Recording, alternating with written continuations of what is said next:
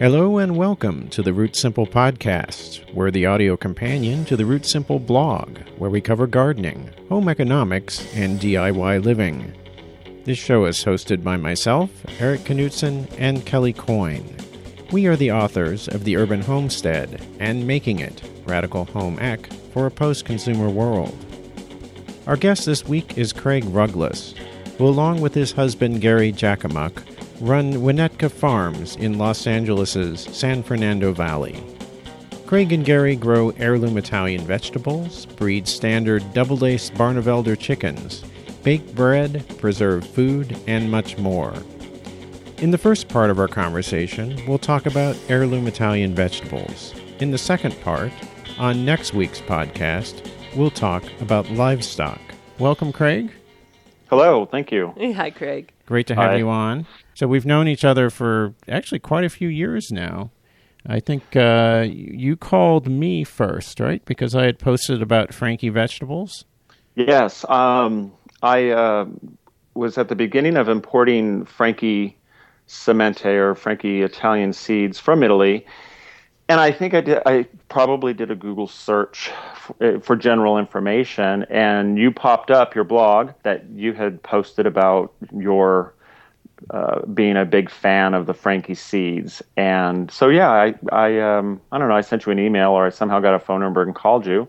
And I remember I was in, I was doing um, I was selling the seeds at some event that was being done at Mariposa Creamery, and I invited you to come along and introduced you to my friends and who you now have known for some time as well. So Yeah, that was Yeah. A, that was a fortunate meeting. I That think. was actually, yeah. I hadn't thought about that because I ended up wouldn't know working for and Gloria and Joseph Shuldiner and Joseph and, everyone. Yeah, you you introduced us to a, a crowd of hip kids. yeah, But I Yeah. thought to, to set the scene, actually, that sometime after we met, uh, you wanted me to record a conversation with your uncle Luigi yes, because you you grew up in a, a, a half Italian family, right? One half is Italian, yes, and uh, to set the scene a little bit, Luigi and the family lived in South Los Angeles, what is now, I guess it'd be now South Central. Is that that right? Yeah. Um, I don't know if their neighborhood was technically part of South Central, but it was at the house was uh, located at or is still there. It's at 400, 400 I think maybe East 67th Street, and it was bet- it's between uh, San Pedro and Avalon, and it was a um, you know a typical neighborhood. It hasn't changed much in all these years. The all the houses are still there, although most of the wood siding is gone and stucco has b- replaced wood siding. But that was where um, uh, my uncle Luigi grew up and uh, grew up in the from the early 20s until he left f- for the Merchant Marines. And um, I, I like to say that my great grandparents, Giuseppe and Anna uh, Della Ragione, were the original urban homesteaders because in the well, I've, I'm not sure of what year they bought the house. I want to say it was around maybe nine, er- early 20s. They were there was still open countryside just south of them um, by maybe 10 blocks and but between there and in their their small yard on 67th they raised their own hogs all their own chickens for eggs and meat made uh, had a, a wood fired bread oven in the backyard for baking bread for the entire family you know made their own wines even during prohibition. Uh, there was a big those family stories about you know they ate a lot of grapes. They ate a lot of fresh grapes this was the story my grandmother said when, when actuality in their illegally dug basement my great grandfather was making wines and liqueurs. And um, you know and, and the reason they did this is you know as my uncle luigi said they were they were very poor and there was a lot of them you know eight children and two adults and a lot of extended family. And they had the know-how and the desire and they they did for themselves. So i you know i grew up with firsthand account stories of those times and learned and developed an interest in um, those uh, uh, those skills and I guess you could say the lifestyle they they led and and it still continues to this day with family a lot of family still have retained those that interest and those skills, and um, even if you know everyone's moved far and wide. Have you done um, these things all your life, or just something you picked up later on, like the the the hardcore? The, you, you know, know, what? It, it, these are things that I have done my whole life, but I will admit there was a period, you know, get into high school, you want to go to college, and you want to like you know. You're not thinking about chickens. It, yeah, you're not thinking about chickens. You're not thinking about you know you know canning tomatoes when you're 22 years old. um, but I was I was the the the kid that was always at my dad's side or my mom's side, my grandparents' side, working on those projects. Or when we would go visit my aunt Lucia at her ranch and you know i was we were all no one no one set out a job on the on the ranch. Everyone went to go pick blackberries and everyone was involved in the process until something was created out of them. So um, so i grew up with it and was you know developed a, a real interest in it all. And and that was also those stories were also from both sides. Because my mom's side while they were not italian they grew up, you know, uh, moderate farmers, and a lot of those same skills were in their family because it's what farmers did. Mm-hmm. And um, so, you know, I had it on both sides, but I was closest with the Italians, and um, and so I, I, I, I most closely associate with the with the Italian food and the Italian vegetables, uh, you know, uh, obviously but yeah, I, I don't want to say I left it, but I want to say, you know, you go on, you go to college, you do different things, you, you know, you work, you're single, and then, you know, as you get older, you have the ability to kind of like bring it back, you know, to mm-hmm. like reclaim all the things that you were part of as when you were younger. And that's how it was for me. And I, I want to have to say, it was like, you know, when I was in my um, mid 20s, mid 30s, well, maybe early 30s was when I when I finally had a house where I had some, you know, I had a patch of land where I could like go grow something. Mm. And and had a kitchen I, you know, could finally do, you know do something in and do some canning and and curing. But I was the say I was I was the freak kid that when I was like when I was about 12 years old it's like if I want to you know I, I want to do something I would just we didn't have the internet. I couldn't Google recipes. I would find it out and you know and I was the one who was in the kitchen making something like traditional you know cordial cherries or mm. you know some some unusual thing. It's like it, it wasn't enough for me like oh i know we could go buy those but i want to know how to make those. And i would seek it i would seek it out. You are a great cook that's what our listeners don't know but you know if you ever get to go over to Craig and Gary's house for You're dinner. inviting all the listeners over. You're you're a lucky person. oh my god, I got to go shopping. Yeah, because you will get stuff like that. You know, like he'll put out a uh, like a dish of onions that he's pickled in the Italian style. And, oh, and I whipped up this jam last summer. And you know, here you eat one of my one of my heritage birds that I grew and slaughtered ten feet from here. And uh-huh. what you know, you, you you do everything. You do it all. So we'll get into that. Uh, do you remember that trout we had from uh, Uncle Luigi's reservoir? Oh yeah, yes, oh, yeah, that's right. That yeah. that was rainbow trout that my Uncle Luigi he raised in the reservoir at the ranch, and it was all fed from the Bear Creek, uh, you know, the, the Bear Creek stream. Oh my gosh, that's been a couple. That's been a few years ago, but oh, yeah. I think that was with Gloria and Steve, and that was really that was. I remember good... that was like a hot summer day, and you made um, you made drinks with like a whipped whipped cucumber and vodka kind of thing, and it was cucumber lime like cucumber lime uh, martini sort Slushy. of drink. well, they were like slushies. They were yeah, from the garden. It was very. Re- I remember that. It was really refreshing. Yeah. I still remember that meal. That was a lot of fun. It was good. That was a lot of fun. Okay, Uncle Luigi. Before yeah, we get Luigi, off track. Before we get off track here, I actually have a. I picked out a three-minute uh, selection of that conversation that you recorded with your uncle. Sadly, I think just before he passed on. So I thought we could listen to it, and sure. I'll play it, and hopefully you'll be able to hear it. All right you know, in those days, of course, if you survived, well, you were lucky. oh, um, yeah, I imagine. I know that you were very poor, but well, we we had our own wine. We made our own wine, and we did like the bread in the oven. Yeah. And uh, we had chickens and rabbits, and uh, we used to buy a goat every once in a while and have a goat. Mm-hmm. And then the, the uh, they had mostly German. Uh, in those days, they had German dairies used to have milk, and we'd go and buy milk from the German, and uh, they, every once in a while they'd come over and give us a calf. Oh. a fresh born calf, you know. I see.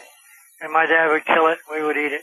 And then another thing too, in Los Angeles County in those days, it was pretty pretty good ground around 67th Street. It was dark, real dark ground. The soil was good to grow in? Yeah, real good soil. And we had, of course, a lot of snails, You ate the snails, right? dozens of snails.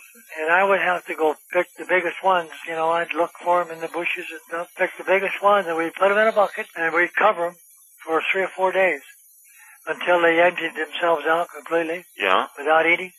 Then my mother would cook them, and it was escargot. That's how would how would she uh, cook them for you? She would boil them and then put a good sauce on them. Would she do uh, like a tomato sauce? hmm Yeah. Would you eat it with pasta or just with bread?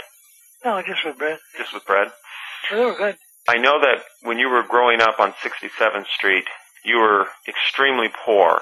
Yeah. But would how would you compare the way you ate then to the way people eat today? You know, Craig, you can't, I can't really put any kind of a number on it, but we ate as good, if not better then, than you eat today. Yeah. Everything was made, handmade. You didn't run to the store every day to buy food. You had, you survived on what you had and what you could raise. And it was all, as far as I remember, it was all very good. Look at my mother. Look at the size of my mother and my dad. They they weren't starving. I find it fascinating that even though you were very poor, because of their know-how and their abilities, you were probably the best fed children in town. I think we probably were. We had an awful lot of people that would come to dinner. We had a regular family dinner every Sunday, and it would be at my mother's house. And I can take me here half hour to, to tell you what we used to have. We had eggplant, uh, we had artichokes, we had everything that you can imagine, and uh, it was done in in sections like uh, we would have seven course meal. And that was that was unreal, you know. So that was your uh, Uncle Luigi, recorded a couple of years ago. And I remember after we got off the phone with him, you wept. You remember that? Do you remember why? It, we were we were both very emotional after that conversation. Well, um, it makes me want to makes me want to cry right now. Uh, immediately because I miss him. I miss him a great deal. You know, we spoke often, and um, you know, he lived up in Northern California, but you know, we just you know pick up the phone and call each other just to you know shoot the breeze. But or I'd call him to ask advice or his opinion, or you know, or, you know how how something was done. And he always remembered everything in such great detail even up till like the last week of his life. It was amazing. But I think I think it's also emotional because I had such a I have such a close connection with my family and listening to the stories, you know, it just really reminded me of my grandparents and my parents who are gone and um, uh, a part of my life that will be will be forever gone because you know, because the people themselves are gone. However, it's not a complete negative. They those people, my family, and family that I that were gone before I was even born, my great grandparents, I have a relationship with them because of what they taught me, because of what I experienced, because of, of them and their know how and their knowledge. Through the stories, through the food, they they're never really gone. But I do miss them. Mm. Yeah, there was a sense in which some of the knowledge maybe has been lost, but listening to you talk now, I realize that in your own yard, you in your own Yeah, life, no, you've been they- able to recreate that to a great extent. That that all the things that your uncle Luigi describes are things that you do right now. You're breeding chickens. You've got this amazing vegetable garden. You've got all kinds of things going. I don't know if Um, you've done snails or not, but uh, No, I haven't. But you know what? It's it's actually it's on my list. on the bucket on the it's on bucket my list, list. so to you speak. know, I will s- I will say the difference between my uncle Luigi growing up, he was the second youngest of eight. I think second youngest of eight, and um, you know the the difference between him where you know the family he was growing up with and me now is there was 10 of them you know. And my uncle Luigi, I mean, he was probably eight or nine years old, walking the neighborhood looking for those snails, helping put food on the table. That's how it was done. And, you know, I don't have 10 people to call upon. If I did, I'd be raising hogs. You know, I'd have a cow in the barn across the street, you know, for milk, and I'd, ha- I'd be raising hogs and butchering hogs. But I don't, you know, I don't have 10 people. But I have the interest and I have the beginnings of the know-how to do most of it. Um, I just need, you know, I just need ten children to put yeah, to work. That's kind of the difference. It's kind of the difference. It's like you know when when there's when there was ten of them in the house, everyone had a job, you know. And if you re, if you remember in that interview, he talked about on the day that they would butcher a hog. My uncle Luigi said that was the day that everyone in the house had a job. No one went without work that day because there was so many stages to taking a live hmm. hog and killing and breaking it down uh, into all the components. And because they didn't have refrigeration, Yeah. what do you do when you have then three or four hundred pounds of meat? Yeah, and you're Well- in LA, you're not in Minnesota in the fall, you know? No, no. So it had to, you know, so it, it wasn't the job of one or two. It was the job of the entire household and um, to take care of that because they would do more than one. You know, it wasn't just one one hog. And um, so it was, uh, uh, you know, there's a lot of work involved. Yeah. There's a lot of work. And that's, I think, one of the reasons why so many people have so easily turned away from from basic skills because it's it's, It's when there's one person, sometimes two, it's not enough. I mean, it's just the truth of the matter, right? Yeah, or or the other on the other side of it, like how are you going to eat? you're not going to eat a whole hog, right? Well, well, that- well, that's, so even if you could butcher but it, through through preservation, yeah, you you know that hog can be made to last an entire year. Mm. Yeah, elsewhere in the interview, he talks about how um, I guess his mom cooked pork chops and preserved them under fat, and then there was prosciutto was being made too. Yeah, the the legs would be cured, would be salt cured. The, uh, you know, uh, the the blood was was was handled to be Oh, made that's into right, blood. blood, sausage, right? That was Every, a every, popular. and then the head became head cheese, and then there was sausage that was made. But all the meats, all the meats, sausages, pork chops, all the the, the muscle cuts and the sausages that weren't going to go into some other, I don't know, entity, they would have to be cooked and then layered in crocks with the rendered fat down in the basement. That's how they preserved the meat to be eaten later, and it would last for months because it would be completely airtight. Um, they didn't have a freezer, and they didn't even have a refrigerator until I think later in the 20s when they could afford to rent one. Um, they didn't even own it; they rented it, and it would have been small. But the reason they had the wood-fired oven is because ovens were too small to bake the amount of bread that that they needed. have to bake for all these people. yeah, he said you he know. was cooking bread. His mom was cooking bread for the whole family, so there was a huge bake once a week. And Do you know what kind of bread? Well, she but was- I also want to remind Oh. the audience, though, that this was going on in Los Angeles. yeah, Uh, it in was- urban Los. Well, I guess Semi- there were, it there looked like it was semi-rural, open but- lots and things, but Yeah. it was not out in the country by Yeah. any means. No, this was not definitely not the country. And I have to tell you, in the 20s, if you go back and you look, this area was fully developed. It wasn't until they were on 67th. It wasn't until you got down to the 110th uh, numbered streets did it start to become open land. So they were in a fully developed area. I mean, there was a public grammar school across the street. I mean, it was it was developed. He did have access to to I think an acre of land down at like 115th or something like that in San Pedro that he uh, owned with his sister. That was Philomena, and um, but and that's uh, that's where he would actually raise the hogs. That's what I was Uh, going to ask. Where the where were the hogs? yeah, no, the hogs were raised out there because Yeah. they were away from houses, and he eventually had to stop raising hogs because because houses got built up around him very quickly, and um, he people complained, so he switched to rabbits, and uh, and on that land they would have up to 300 rabbits that they raised that they sold for meat. Yeah, he said he, Yeah. there was a little sign that said, you know, Yeah. rabbits Oh, you or were- whatever. yeah, you exactly. and- Yeah. yeah, like a roadside stand. Exactly. Well, why don't, yeah, why don't we get to some of the things that you've done in, in your yard? I know that uh, you taught me a lot about vegetables, actually. Uh, Oh, well, thank. That's nice to hear. Thank you. well, and you know, we talked about we just talked about how much work it takes to do all these things. So I don't know. For us, it's been kind of like, well, we don't have ten childrens to to do all this. So, but what we do grow, which is a very small plot of vegetables, I want those vegetables to count. Yes. You know, to not be just something you could get at the supermarket.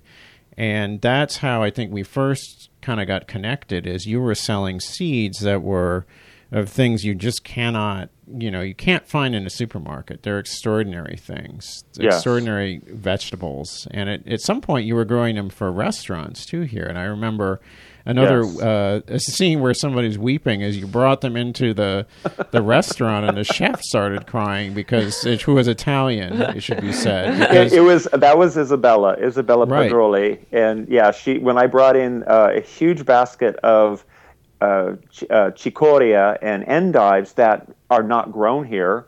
I think they might be grown on a small scale now here and there, but they're just you just don't see them. I had to import the seeds from Italy. She she literally broke out into tears, you know, because she hadn't seen them since Italy, and it was pretty. It was very sweet. It was very sweet. She's a really wonderful woman, an incredible cook too. But for a few, I mean, nice thing is for a few bucks, anyone can grow them. You get the seeds, you grow Absolutely. them. You grow Yeah. these things. Do you have some favorite vegetables over the years that, that are the kind of those special ones that people might want to consider growing? I can think of one, but you Uh, probably uh, guess well, what I'm what, thinking what's of. what's one you come that comes to mind for you? well, you know, it's the new kale, right? Oh, yes, Spigarello. Spigarello. Yes. Spigarello. Uh, f- for those uh, listening who don't know what Spigarello is, it's it's um, uh, Spigarello is a, uh dialect name that it's known by in southern Italy, but its its full official name is Cavolo Broccolo a Getti di Napoli, which means the branching broccoli of Naples. It's uh, grown for the leaves themselves, and you would prepare them the way you would kale. And I'm not a fan of kale. I'll say that. I've Oh, just boy. explode. I'm sure I'll explode heads, but I'm sorry. I am not a fan of kale. Kale is certainly uh, right, Never you know. have been. And um, but this um, is uh, Spigarello, as you I know that you're a fan of it, is uh, spectacular. I just I love it. It's it's uh, in all the typical ways that you would prepare dark leafy greens. So, but for me, of course, that's a favorite for me, Spigarello, and it's um, it's it's uh, near impossible to find here. So In you have store, to grow yeah. it. and But, it would grow um, anywhere, wouldn't it? Pretty much. That It's you know like what that gre- vegetable because it it's grown in southern Italy, which is you know not a, is very typical of like a southern California climate. It it will grow anywhere you could grow a broccoli, and um, you know in Southern California or a warm region, you know you start those you know uh, uh, brassicas in the in the late summer, early fall. And if you start them in September, or October in Southern California, you know you're going to have uh, Spigarello by around uh, December, January, February. Uh, very easy to grow, and it actually can live in a garden for up to about I've seen it two or three years. Yeah, we had one of those. Yeah, they're Yep. great. Yeah, it'll kind of stick around, and um, so the other ones that the other ones that immediately come to mind that stand out to me, there's there's a uh, a leafy uh, green, a chicoria called Castelfranco or Castelfranco, which is um, kind of a it's like a loose open form, s- kind of like a uh, sort of the form is like a butter lettuce, a butterhead lettuce, but this is a chicoria, so it has like a mild kind of bitter uh, taste to it, but it's absolutely beautiful, sort of like a celery celadon green speckled with burgundy color. Um, so it's visually it's a absolutely stunning vegetable, uh, green in a salad, but um, but it's oh it's absolutely delicious and it's uh, really really good eating. It's it's probably um, one of my favorite salad greens. I have my absolute favorite tomato, which uh, from Franchi Seeds is they for the English audience they call it red pear. It's a special selection, but it's a very spe- specific special special selection for Franchi, and it's a very large, uh, sort of a f- fluted or ruffled pear-shaped tomato, up to about a pound and a half each and it has the most unique texture. It's very uh, very silky smooth. It's very good fresh eating, but it's particularly good uh, when cooked. Fantastic for sauces. Uh, there are red pears, uh, regional red pear varieties from all over Italy. This one, particularly from Franchi, is is especially especially good. But um, my favorite, you know, zucchini. Regionally, Italy has probably hundreds of varieties of zucchini. I think in America we probably have two. Um, but Italy, you know, every little town, every village, every little region has its own zucchini that they are very protective of. And my favorite actually comes from Naples, and it's, um, I think in Italian it's called Striato di Napoli, the striped of Naples and it's a, a, dark green and light green stripe. It absolutely has the most incredible flavor. I, you know, I want to tell you a, a, little quick story about it. When I first discovered Franchi seeds on my very first trip to Italy, I bought a bunch of stuff, and I thought, well, you know what, I'll see if they get taken at you know at the airport in custom customs. They do if they you know if they don't, you know, lucky day. But they didn't find it. They didn't ask, and they didn't look. So I got them in. I suppose that was probably illegal, but oh well. anyway, I bought a bunch of zucchini seeds, and I still had time to grow them. And I grew out about five or six different varieties, and that striped variety was one of them. And um, this was at a time when um, Uncle Luigi and Lucia and Jenny and I had a bunch of, of old aunts and, and my uncle who were all still alive. They're all quite elderly, all, they're all in their 80s.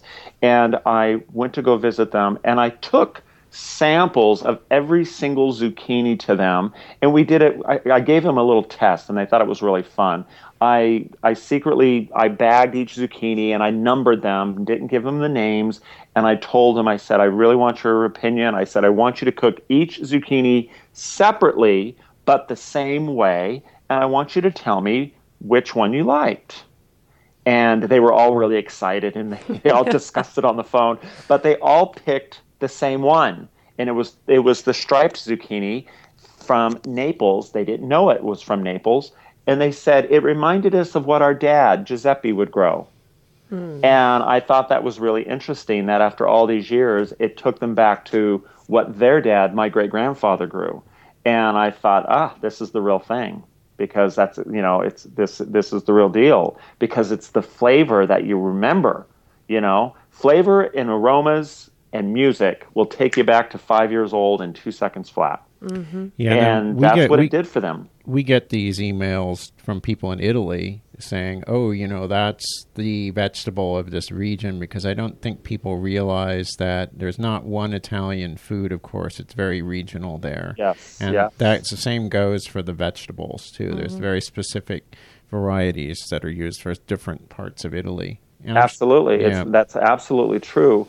And in some cases, you know, there are varieties from southern Italy that people in northern Italy have never even heard of. Right. Mm. They, they don't even know about them, and which is uh, which I find really interesting because when you think about it, Italy is not that very is not that large of a country, mm. but it's so regionally driven uh, that some things just don't make it outside of the region, even in the country because there's so much variety still uh, still going on in their vegetable varieties, and they're very protective. And there are varieties of tomatoes and other vegetables that are given the same protection and same uh, a similar designation as we would for varietals of wine grapes. And um, there are several varieties of tomatoes that are protected that way.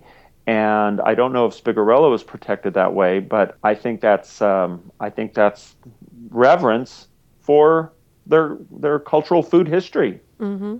You know, yeah. I think that's fantastic. Well, let me let me ask questions about some controversial vegetables around this household. Oh, you know, you know where we're going with this one. Oh, it's oh, uh, no. certain squash called lunga di Napoli.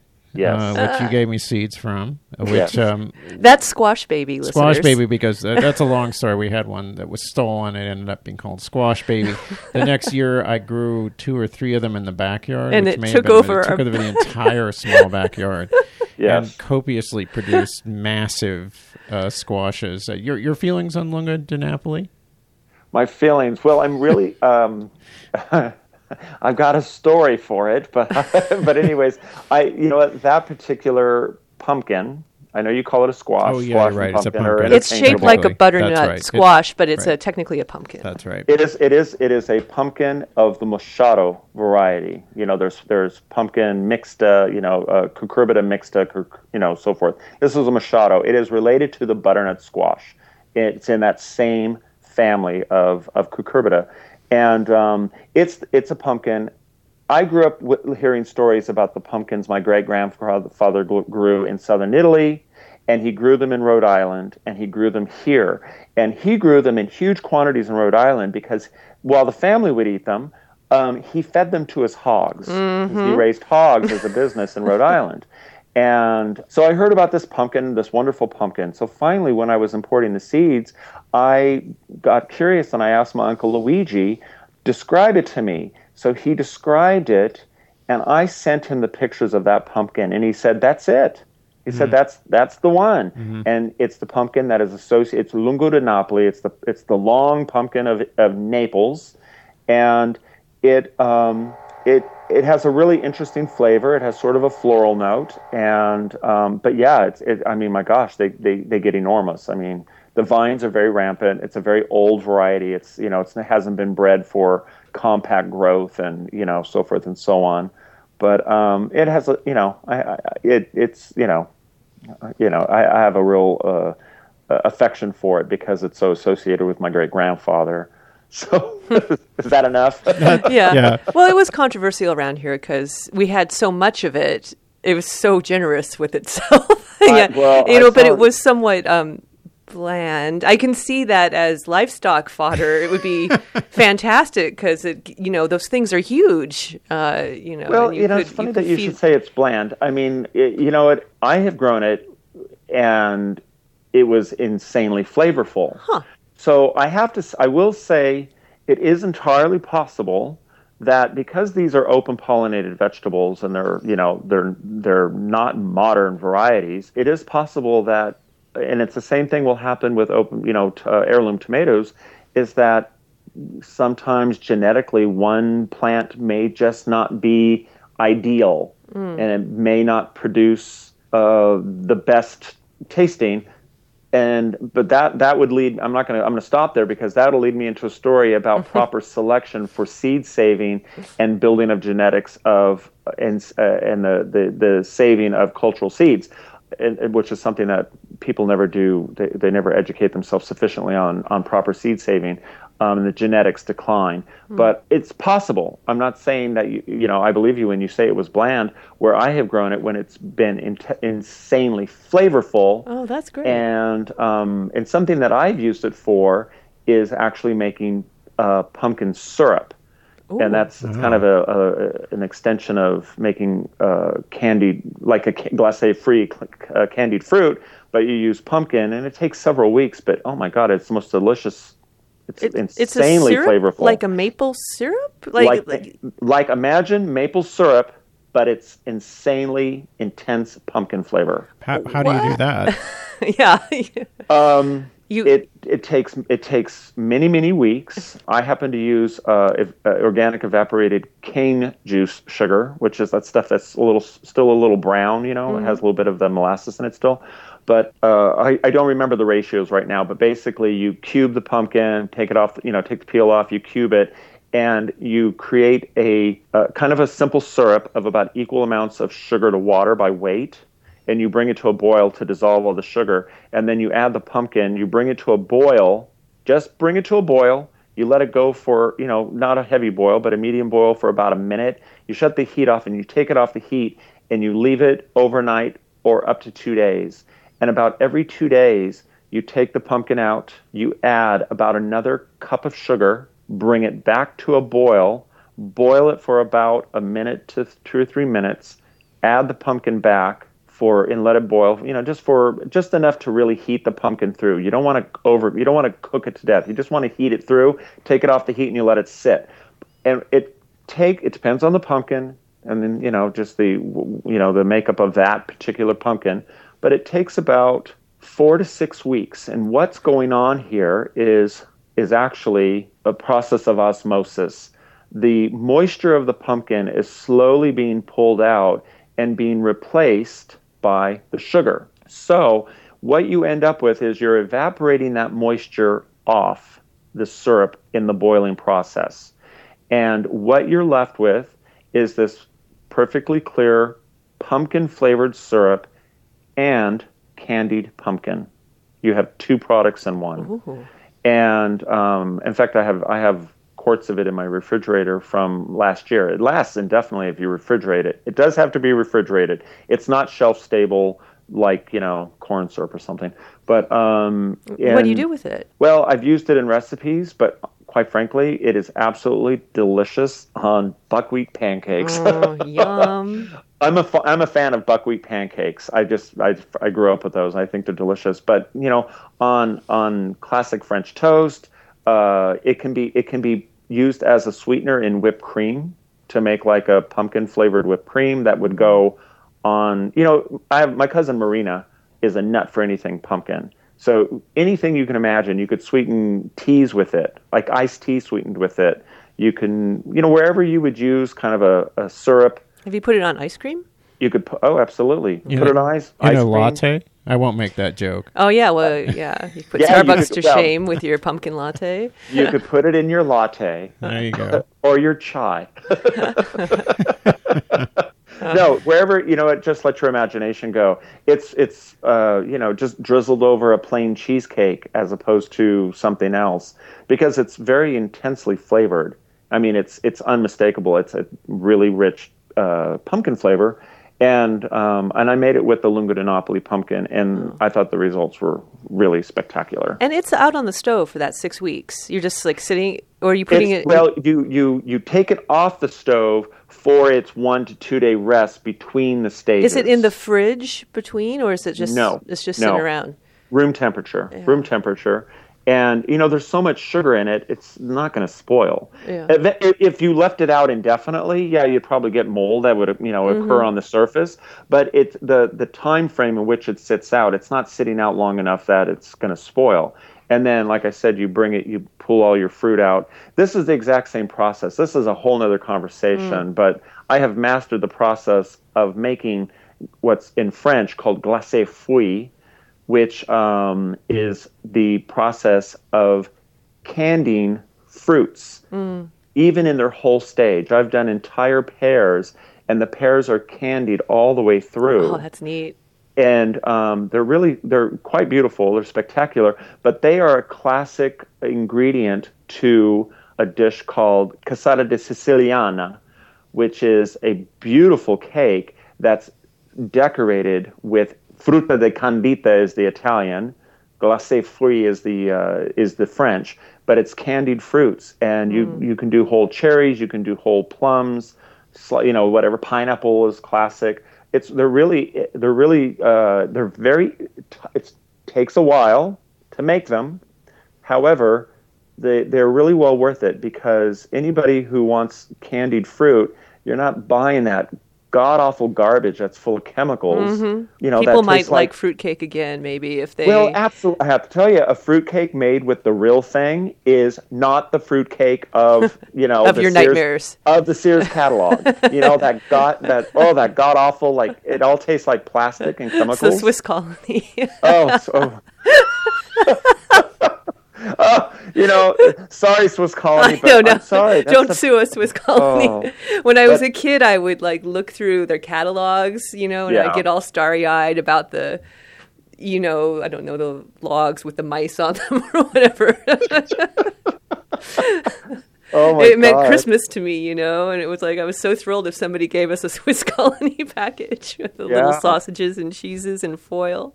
Oh, oh God! I mean, what kid didn't love that? Yeah, you'd open it up, get that huge box, but then when you broke it all down, you realized There was nothing in it.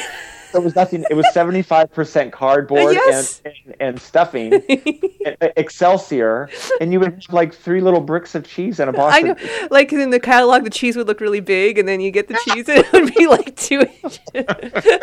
I know it was always such a letdown when you broke that box down. Oh, especially, Oh. I mean, you were coming from an Italian family, so you knew what good food was. Oh, no. but even me, in my in my um, you know, in my uh, ignorance, I knew there that was very wrong. God. But so, but on the subject of of the, the the the candied fruit, you know, that's something we should, you know, aside from this conversation right now, we should get together and I'll we'll spend six weeks and I'll teach you how to do it. Oh, because be it's really it's a technique. It's a the technique itself, the science of the technique and the knowledge of knowing how to do that, you can employ with other things in the kitchen mm. And um, it's really uh, it's really mastering that. And see, here's okay. Here's an example, like from when I was a kid. I wanted to know how to make that, so I just like sought it out and like where do I and just found a source. I found an old cookbook, and then I found some other sources and did some searching, like you know, in Italy and in Spain through Google quite a few years ago, and I figured out how to do it and and and made it because I was tired of buying that god awful stuff, you know. Mm-hmm. Because there's a, a cookie that my family, well, a lot of Southern Italians make, but our version of a cookie that calls for some of those fruits. But I just didn't want that chemical flavor anymore, you mm-hmm. know. I didn't want the chemicals nor the chemical flavor, I mm-hmm. should say.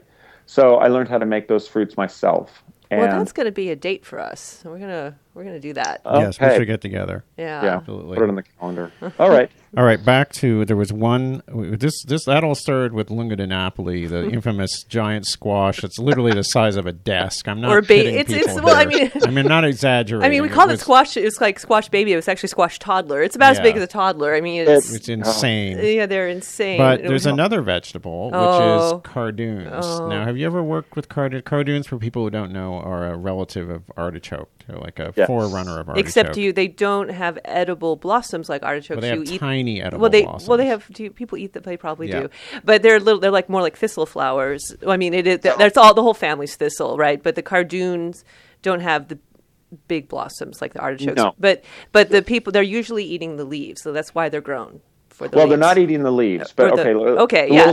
Set us Uh, right. Cardoons or cardone is an old cousin of artichokes, and you know they it's a step above wild thistle, um, but it's a step back from uh, artichokes in terms of like you know the edible blossoms. However, in Italy and in, many areas, not just in Italy, but in the Mediterranean region, but particularly in Italy, they are very prized. And there are, once again, regional varieties of cardone. Uh, in fact, there's one called Gobbo di Nizza, which is a very, very famous one. It's very rare here. Oh, the And- hunchback. Hunchback, Yeah, I, I was reading about that. Yeah, recently. the Hunchback of of, Ni- of uh, Nice, and it's it's you know it, and it, it has this name because the plant has it kind of curves, I guess, of, of some sort. And then there's other ones that are like named you know after silver because they're very silver in color. But you don't eat this. You, you do not eat the um, the leaves themselves, but it's s- the immature center of stalks. And when it's properly, when it's, when I, I should say, when it's properly harvested, meaning at the er, beginning of the season, which is usually around Christmas time, because these types of things will start to come back to growth when the cool weather comes. Because it's it, like an artichoke, it's a herbaceous perennial. It's going to completely disappear uh, above ground you'll you'll have the huge root underground, but the but the tops from one season they disappear. You get rid of them, and then it starts to regrow. And when the stalk of this plant, the the the whole cluster, uh, let me let me back up. Picture a really large head of celery. That's what it should look like when you cut the leaves off and you cut it off the plant. It will hold itself together and it'll look like a very large. I, don't know if is that called a head of celery. I don't know, but you know what mm, I'm talking yes, about when yeah. you go buy a bunch of celery. I guess I'm confused because I know our artichokes die down to the ground and vanish, and then they come back up small, you know. But our monstrous cardoon that we quibble over never Yeah. goes away. He doesn't die down. It doesn't die down. Never. Well, blame that on gl- global warming because it should disappear. Yeah, it doesn't. It's so. I mean, that Well, thing. it sends out uh, babies. It keeps right? sending out new babies, but it's just taking over the yard. But it's it's an army. It's it's unstoppable. but I way we, to the best way to control it is is to eat the babies. is to eat it but you don't it, it, it's not going to be it, it's not going to be good to eat in the warm season. It's going to be very woody and, and very stringy and tough, and it's not going to taste very good. Probably what you might want to do is give it a really, really hard summer prune and just cut it to the ground and get rid of the growth, like ah. maybe in the late summer. Yeah. And then give it a fertilizer, put some mulch around it, and and you'll have to irrigate it. It's going to be better if it's irrigated if we're not getting rains, because if it doesn't have enough moisture, it will still grow, but the stalks will be somewhat dry and tough. Mm-hmm. It needs it does need moisture. Because it's been growing with no irrigation. I mean, I have to give it a hand that it can be so happy and healthy. Oh, they will. They will actually After having a- no water. Very invasive. Down by the beach, I think in Newport, it's like it escaped and like they grow wild, Mm-hmm. um, and they're kind of invasive. But uh, in certain areas, but because they will, they will grow without irrigation completely. They're amazingly drought tolerant. Mm-hmm. But if you're going to grow it to eat it, it needs irrigation to be have more moisture content and be uh, te- in a, a more tender state. Okay, But- so you cut it down to the ground and you let the babies come back up. Yes. And then And you're when- just harvesting the entire baby at the ground just just cut it off at the ground and it'll yeah. send up more babies. it will send out more babies you kind of want to cut it in such a way that the that the that you're going to like i said you're going to end up with what's like a big head of celery it kind of stays connected at the bottom Mm-hmm. and then cut off the leaves and then you know you you have you know this really large beautiful um, you know group of stalks now if they're if the if the whole head is uh, very young and tender uh, there are recipes to prepare it whole. But if the stalks are a little bit longer a little more tougher let's say you might have to peel them and pull some of the strings out. Typically they the, the however you prepare them typically the the stalks are sometimes they're cut up into chunks if they're going to be fried. Sometimes they're left whole. It depends on the recipe. But they're typically blanched until tender in salted water and then they go to, for a then there's a second step to a preparation um, your the blanching step is is all about prepping them for the next stage. And one of the classic uh, hors d'oeuvres, you know, um, before a dinner would be chunks of it that have they've been blanched and then dried, and then they're roll they're you know egg egg and breadcrumbs, and then deep fried. Eaten that way is really good. The another way is after they're blanched, they are um, I don't know what the I don't know what the Italian word is, but like uh, I'm sure you've had a gratin of potatoes that's made with cream and maybe a little bit of cheese a Gruyere. Okay, that with with uh, cardoons, absolutely to die for. But one of the easiest things to to make with cardoons when they're really young and tender is a cream of cardoon soup Oh, nice. which is pureed and usually has some cream or butter, and it's intensely flavored. It tastes just like it tastes like artichokes, mm. and but it tastes like the part of the artichoke which is always my favorite. And I and this is going to sound crazy. The favorite part of the artichoke that I like to eat is actually about the three to four inches of the stem of the flower mm-hmm. of mm-hmm. the of the traditional artichoke. There's something about the flavor of that stem. You don't mean the heart, you mean the stem. I don't mean the heart. I mean the stem itself. Um, so whenever when I harvest my artichokes, I always usually get about six inches of the stem, and then you know, and then I kind of judge at what point it goes from sort of you know tough to tender. But that's always my favorite of the whole. For whatever reason, the flavor of that I just love. But the cardoons taste like that, and it's very much an artichoke flavor. But it just it's um. I'll have to come when your cardoon season, and we'll we'll uh, Collaborate. We'll collaborate and Yeah. we'll do with them. I had no idea you had a cardoon plant. I used to have lots of them here, but then they were huge and I needed the space and they had to go. Well, because I've been eyeballing because we don't eat ours because we don't know how, and you know, and it's and it's as tall as me almost, and I've been eyeballing its corner of the yard, going, you know, I could I could take that out and plant something else there, and Erik's like, no, no, my cardoon, we will eat it someday. Give it, give it, That's always- give it, give it another year. And like I said, this, you know, it, um, give, cut it. yeah, I'll happily go after it. I'll- Probably in uh, August, late, late August or early September. Cut it to the ground. that'll be pleasing.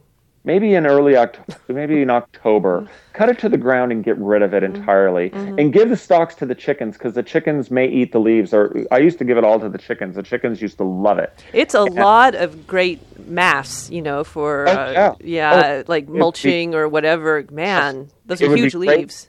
Leaves. You know, like it's great fodder. Give it to the dairy cow. You have a dairy cow, right? Oh, yeah, right. yeah. I have a miniature one. Yeah, and it's- It's a beagle with an udder. anyways, the cow the cow would love it. But anyway, uh, but no, give it another year, and then and we will change your mind. We'll Kelly. have we'll have a cardoon. Well, I always said, see, I didn't know, I didn't think about the cut and come again scheme. I, I was like, I was like, well, Erik, you know, I, I, you know, I think when they grow them to eat them, they're growing them, you know, in the field, and they're harvesting them when they're as big as celery. I knew that, you know. I'm like, you don't eat because Erik's like, you know, looking at this six foot leaf, going, we're going to eat this, and I'm like, I don't think so. no, it's when Um, it's when but I thought it was too late. I thought we had gone past. You know, we hadn't raised it correctly, or maybe it. Did you plant that honey, or did you just, or did it I just think it planted itself, actually. yeah, those are always the strongest. So, um, Yeah. It's Anyway. too, it's, it's too late right now. This time of year, it's you know we're at the we're close to the beginning of August, right? Yeah. Um, yeah, but no, we're not far away. Uh, it will be cardoon season again. That was Craig Ruggless of Winnetka Farms. On the next episode of this podcast, we'll talk to Craig about chickens and ducks and much more. To connect with Craig, search for The Kitchen at Winnetka Farms on Facebook or check out the show notes for this episode, number 56, on rootsimple.com. To leave a question for the Root Simple podcast, call us at area code 213 537 2591 or send us an email at rootsimple at gmail.com. We are Root Simple on Twitter. If you like the podcast, please leave a comment for us in the iTunes Store. We're also on Stitcher. And you can support the Root Simple podcast by buying a copy of one of our books through the Amazon links on our website. Our theme music is by Dr. Frankenstein. Thank you for listening.